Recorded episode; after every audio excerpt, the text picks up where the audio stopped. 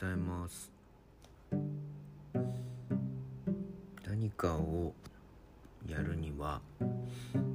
意欲が必要だという話を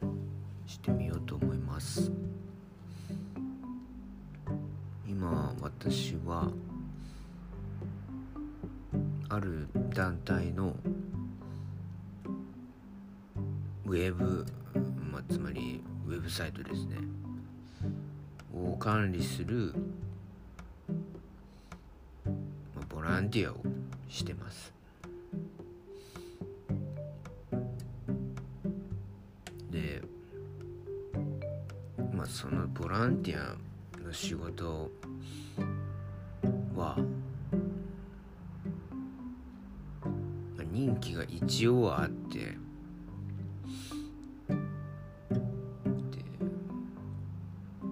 まあ他の人にその仕事を伝えていく。というのも任されています。が現状でウェブについてよくわかる人。というのはどうも今のその団体にはいないみたいで、まあ、実質私一人がこうやってるみたいな感じになってて。うん。まあそれは特になんかそれは特に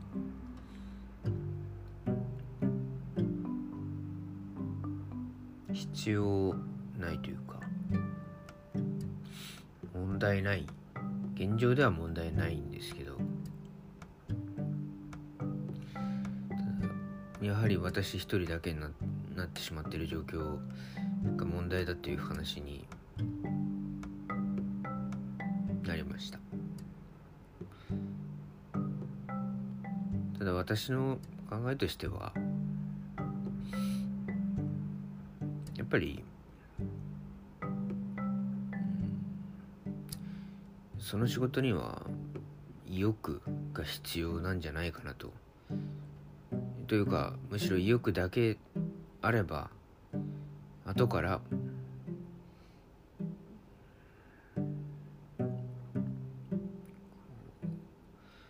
知識がついてくるというか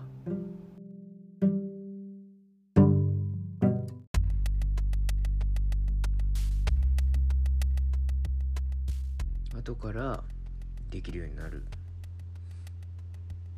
だと思うんですね。だから今できなくてもいい。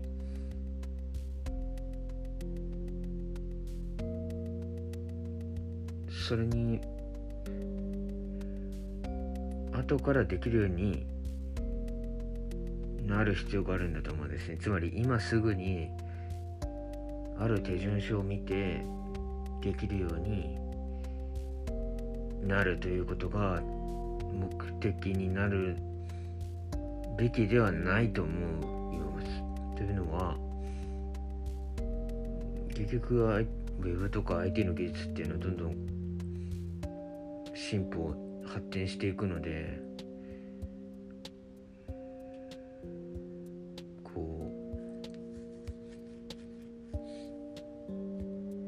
ある画面のあるボタンを押せば今まではうまくいってたけど次のバージョン。からはもう少し違った操作が必要ですってなった途端にもう何もできませんというふうな感じになってしまうのはつまり手順書頼りになってしまうのは非常にまずいと思います。でもそこに意欲があれば画面に表示されてる内容の意味とかを読み取って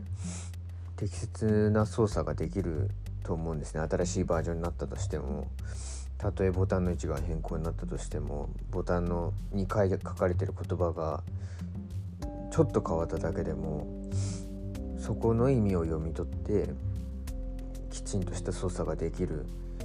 だと思うんですね。でもちゃんと意味を読み取ろうとしなければ間違えてしまうし。だから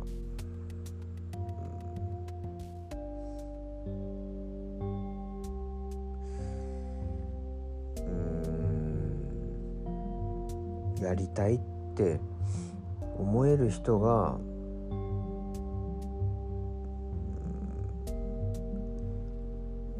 出てこないとそこから先へは進めない気がしてます。あの手順書を作るっていう意見も出たんですけどそれも全くももっともで多分手順書は必要なんですけどじゃあどういう手順書が必要なのかっていったことを考えた時に結局こう新しく入ってこられる方次第の次第だと思うんですねだから全く全くというかもう IT の操作には増えての人がもし入ってくるんであればそれに向けた手順書がおそらく必要だしそうじゃないなら別に必要ない。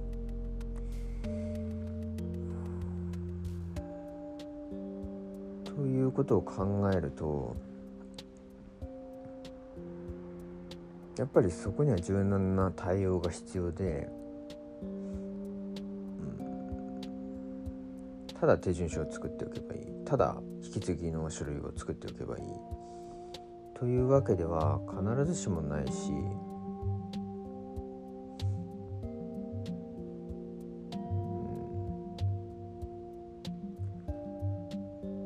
大事なのはある人がきちんとそのウェブの仕事をやりたいという意欲を持っているかどうかが大事なのであってもうそれがあれば今現時点でのそのその時点でのその知識がどうであれ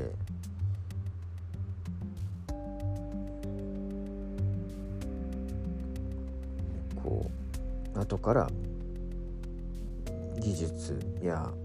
やり方っていうのは身についていくんだと思うんですね。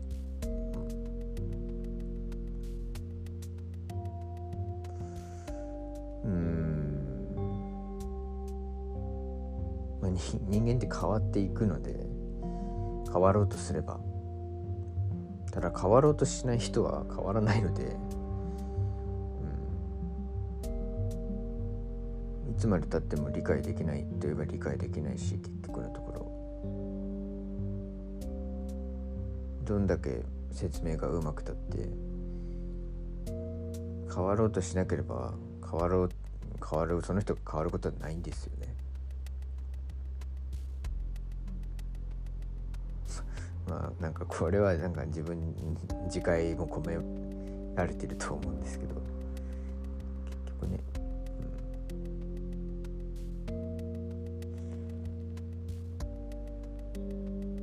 いました。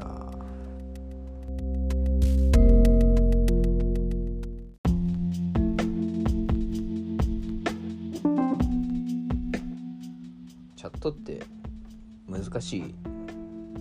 と思ってます。チャットってなんか話がいろいろできるじゃないですかしかもいろんな人と話ができてでまあ名指しでこうこの人にこれこれこういうことみたいなことを言うこともまあできますと。できるけどでも話の流れとかこう内容とかでまあ名指さなくてもわざわざ名指さなくてもいいかなとかなんか忙しそうだから名指さなくてもいいなっていうふうに思うこともあって名指さないこともあるんですけどなんかでもそうするとどうやら、まあ、見逃してしまったりとかっていうことが起こってしまってて意思疎通がこう うまく取れないっていう状況が起こってなんか結局でもそこにあるのっていうのは私の迷いに原因があるんだなというふうに思っています。やっぱりうんなんかこんな恥ずかしがるっていうことでも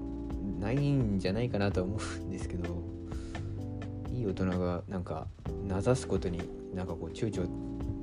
というかためらいがあるのはなんかやっぱり私の中の問題があるでしょうし多分それを真面目に考えないと解決できないんだなとは思ってはいるんですけどどうしてもやっぱり名指しでこ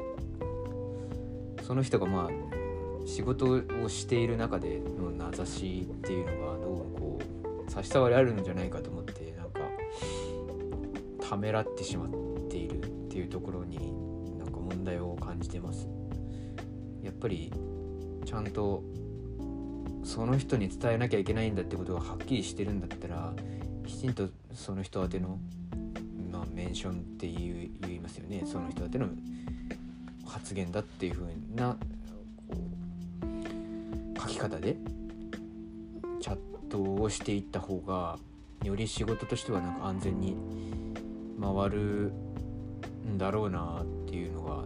今回よく分かりました。